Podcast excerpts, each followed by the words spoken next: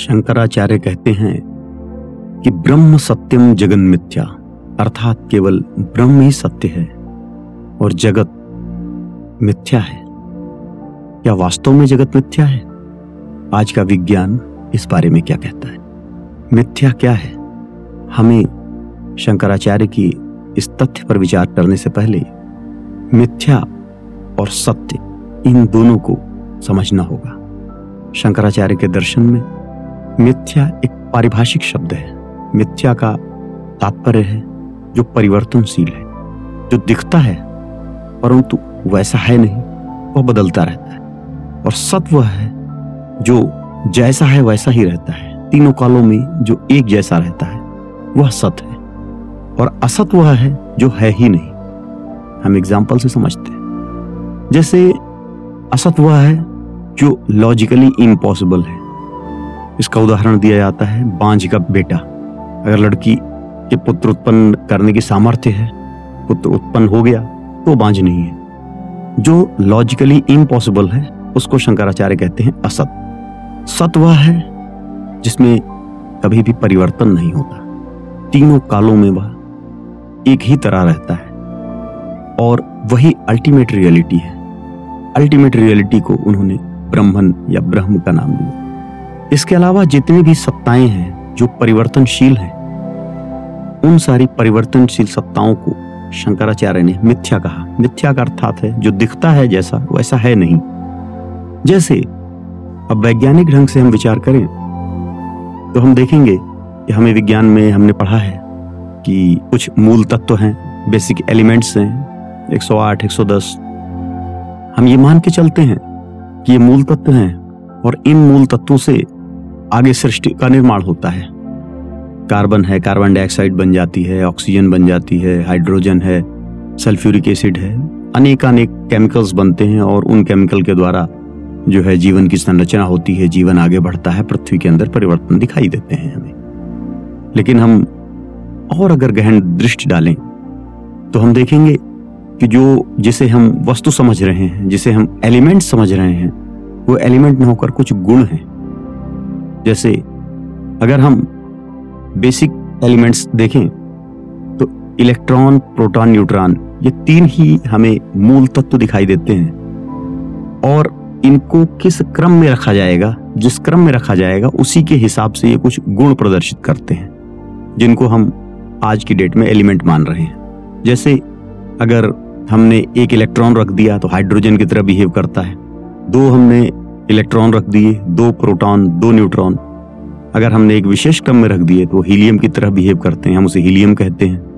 अगर हमने तीन तीन के क्रम में रख दिया तो हम उसे लिथियम कहते हैं। अगर चार के क्रम में रख दिया तो बेरिलियम कहते हैं। इस तरह अलग अलग तत्व, अगर same electron same proton same neutron को हम किस क्रम में व्यवस्थित करते हैं, या वो किस क्रम में व्यवस्थित हैं, इससे उनके गुणों का पता चलता है, उनके व्यवहार का पता चलता है। वो जैसा व्यवहार करते हैं, हम उसे उस तत्व का नाम दे देते हैं। अगर वो हाइड्रोजन की तरह बिहेव कर रहे हैं तो हम उसे हाइड्रोजन कहेंगे। अगर उनके इलेक्ट्रॉनिक संरचना में अंतर कर दिया, इलेक्ट्रॉन, प्रोटॉन, न्यूट्रॉन की संख्या को हमने अलग तरह से व्यवस्थित कर दिया तो वो सोने की तरह बिहेव करने लगेंगे, कभी वो लोहे की तरह बिहेव करने लगेंगे। तो सोना, लोहा, चांदी, तांबा, ऑक्सीजन, हाइड्रोजन, ये तत्व न होकर कुछ गुण हैं। अर्थात जिन्हें हम तत्व समझ रहे हैं, वो तत्व न होकर कुछ गुण हुए। इसी तरह से इलेक्ट्रॉन, प्रोटॉन, न्यूट्रॉन, अगर हम इनके फिर पीछे स्टेप जाएँ तो जो सोना, चांदी या तांबे के साथ है, वही इलेक्ट्रॉन, प्रोटॉन, न्यूट्रॉन के साथ है, पीछे क्वार्क आ जाएगा।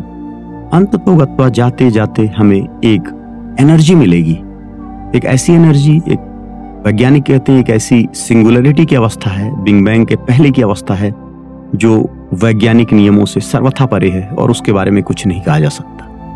इसी अवस्था को शंकराचार्य ने आदि अवस्था कहा है, ब्रह्म की अवस्था कहा है, क्योंकि जहाँ भी परिवर्तन है, वहाँ अनित्यता है और ब्रह्म नित्य है।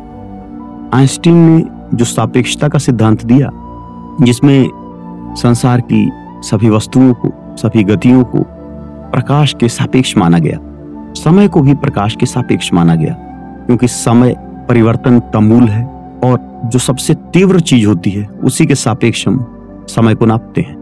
तो प्रकाश की गति के सापेक्ष ही समय को भी नापा गया। अगर आज प्रकाश की गति से भी कोई ज़्यादा गति की चीज़ हमारे सामने आए तो समय प्रकाश के सापेक्ष न होकर उसके सापेक्ष हो जाएगा।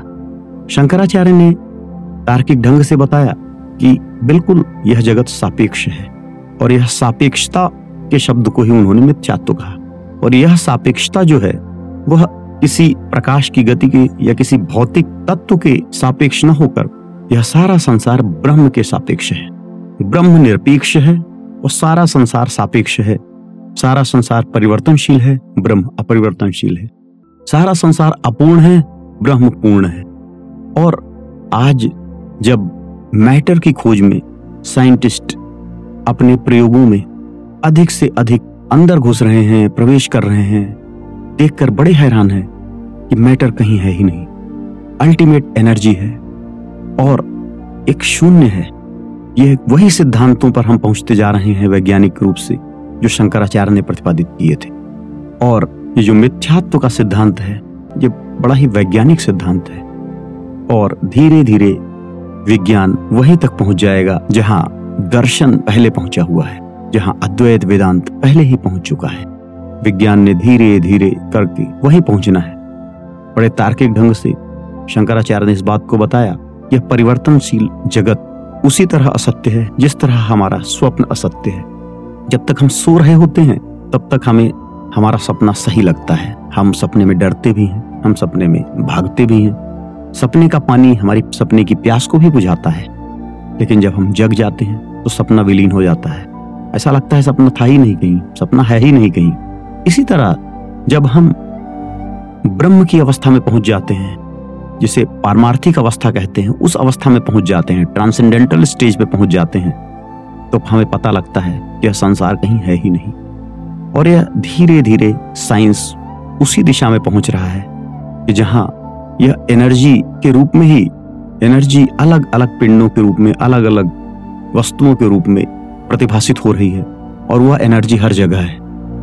और हम गहन घुसते हुए जाएँगे, देखेंगे तो कहीं कुछ है ही नहीं। तो जो आज से 1200 साल पहले शंकराचार्य ने प्रतिपादित किया, आज से 50 से 100 साल के बीच विज्ञान भी वही प्रतिपादित करेगा।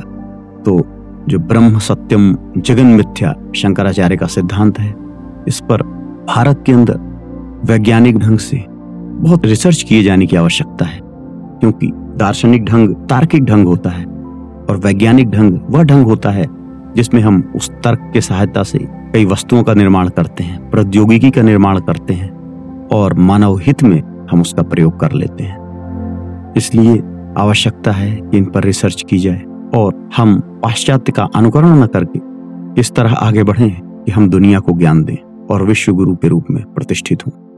Hariom that's up.